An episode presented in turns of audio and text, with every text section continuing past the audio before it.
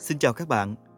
Chúng ta lại tiếp tục gặp nhau trong tập tiếp theo của podcast Mình đang sống cuộc đời của ai. Hôm nay, mời các bạn cùng lắng nghe một bài viết có tựa đề Đâu ai tồn tại một mình.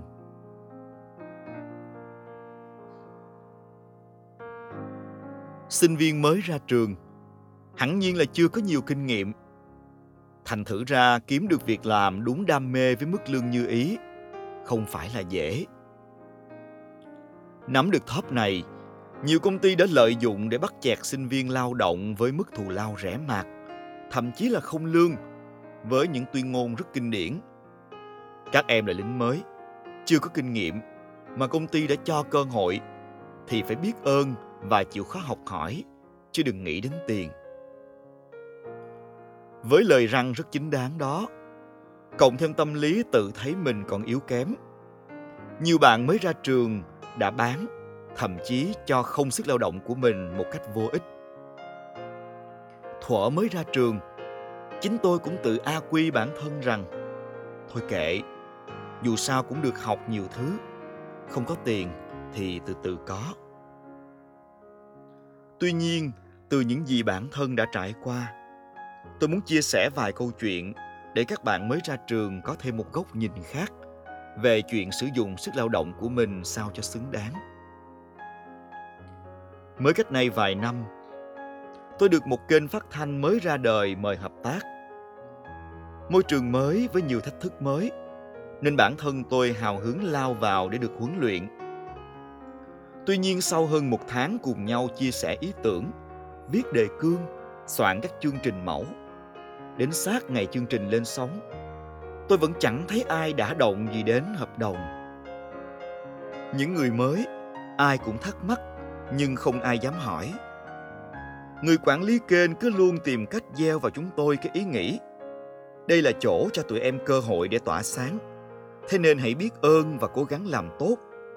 Giai đoạn đầu còn khó khăn, hãy chia sẻ thù lao hơi ít với đài, chứ khoan hãy đòi hỏi.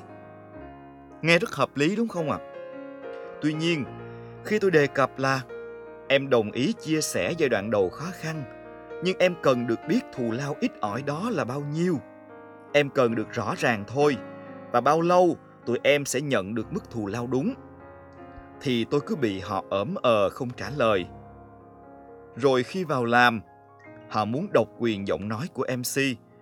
Bắt chúng tôi phải nghĩ hết những công việc phát thanh tương tự mà mỗi người đang làm cho những nơi khác. Họ muốn chúng tôi phải làm hai ba đầu việc, vừa phải là một MC giỏi, kiêm luôn kỹ thuật và biên tập chương trình. Họ nói MC ở đây phải chuẩn vương tầm quốc tế. Tuy nhiên, cái mà người ta trả lại cho nhân viên chuẩn vương tầm quốc tế lại là mức thù lao rẻ mạt, dù rằng bạn làm chương trình đó lúc 5 giờ sáng hay 11 giờ đêm. Tôi không đồng ý với cách bóc lột và trao cơ hội như thế nên quyết định nghỉ việc và thực tế những con người còn lại đã làm với mức thù lao không thể ít hơn không bảo hiểm không hợp đồng lao động thậm chí thường xuyên bị nợ thù lao 3 tháng trả một lần. Sự trao đổi lao động không hề tương xứng. Khoa là một đứa em tôi quen, xin việc ở một công ty truyền thông nó được nhận với điều kiện phải làm cho công ty đó 3 tháng không lương. Chuyện gì đang xảy ra vậy?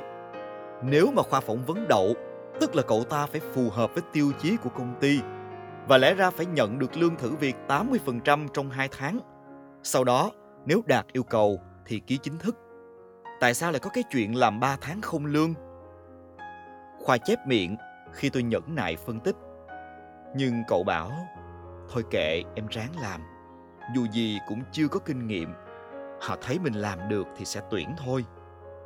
Rồi sau 3 tháng miệt mài bóc lột thằng bé, cùng với một vài thực tập sinh khác bà giám đốc quyết định không tuyển dụng bất kỳ ai trong bọn họ. Và sau đó, công ty ấy lại tiếp tục với những lứa sinh viên ra trường bằng kiểu ban ơn oan nghiệt như thế. Đôi lần khoa hỏi tôi, cứ nghĩ đến tiền và quyền lợi của mình trước có khi nào quá thực dụng không tôi đã chia sẻ với cậu ta mấy ý thế này nếu công ty đàng hoàng thực sự muốn phát triển thì sẽ tôn trọng sức lao động của bất kỳ nhân viên nào được nhận. Đương nhiên, giữa nhân viên cũ và mới sẽ có chế độ đãi ngộ khác nhau. Nhưng lợi dụng để không trả công hoặc trả mức lương rẻ bèo và bắt làm việc từ sáng đến tối khuya thì thực lòng tôi khuyên cậu ta nên xem lại. Cậu chưa có kinh nghiệm, không có nghĩa là cậu không có năng lực. Thực tế là có rất nhiều sinh viên không quan tâm đến hợp đồng hoặc đọc nó rất hời hợt, mà không hay quyền lợi của mình không được đảm bảo, thậm chí có nơi còn không ký hợp đồng để rồi sau khi bị sa thải, không biết làm sao đi kiện khi trong tay không hề nắm đằng cán bất cứ cái gì, thế là mất trắng vậy nên điều quan trọng là các bạn phải thương lượng rõ với nhà tuyển dụng mức lương và đề nghị được mô tả công việc rõ ràng. Tránh tình trạng, lúc mô tả thì sơ sài, đến lúc vào làm thì hàng trăm công việc không tên khác xuất hiện mà lương không hề tăng, chỉ có thể ngậm ngùi. Khoa gật đầu, nhưng trong thâm tâm tôi biết, cậu ta chưa thông suốt những thứ tôi vừa nói. Có lẽ chúng ta đều phải như thế đều không hoàn toàn tin tưởng những lời cảnh tỉnh. Nhất định phải trải qua, tự mình ngụp lặng trong bể dâu mới học được hai chữ thấm thía. Tôi chợt nhớ ra, thời mình mới đi làm, chẳng phải còn ương bướng và cứng đầu hơn biết bao nhiêu đó sao? Các bạn thân mến, đi làm đương nhiên là để thỏa mãn niềm đam mê và bùng cháy với những sáng tạo nhưng đó là khi bạn được đối đãi tử tế và công bằng. Đừng để công ty lừa mị người mới ra trường bằng câu nói quen thuộc, tôi cho các em cơ hội, cho các em việc làm. Bạn ơi, không ai cho không ai cái gì cả. Họ cho bạn cơ hội, bạn cũng cho lại họ sức lao động và chất xám.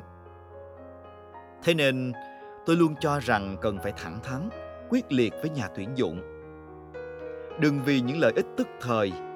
Bạn cần tiền, cần kinh nghiệm, và các công ty luôn nắm thóp được điều này mà chấp nhận mọi yêu sách của họ.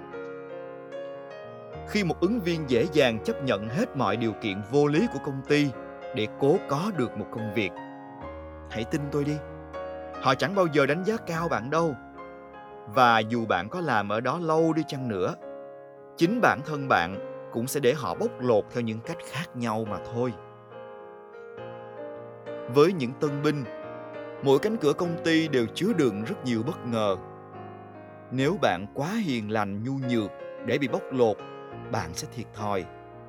Nhưng nếu bạn quá ngạo mạn, vừa chân ướt chân ráo đi làm, đã tự cao, ngông cuồng cho rằng mình giỏi và đòi hỏi nhiều yêu sách, bạn cũng sẽ nhận lấy quả đắng và nếu bạn đủ tỉnh táo để nhận ra đâu là cơ hội, đâu là nơi xứng đáng để đầu tư tuổi trẻ, thì nơi đó chính là thiên đường.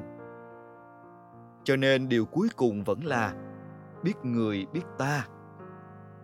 Nhận thức đúng khả năng lao động của mình, nhưng không ảo tưởng.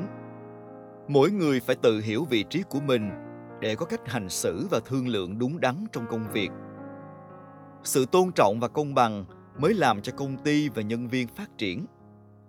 Không ai ban ơn cho ai.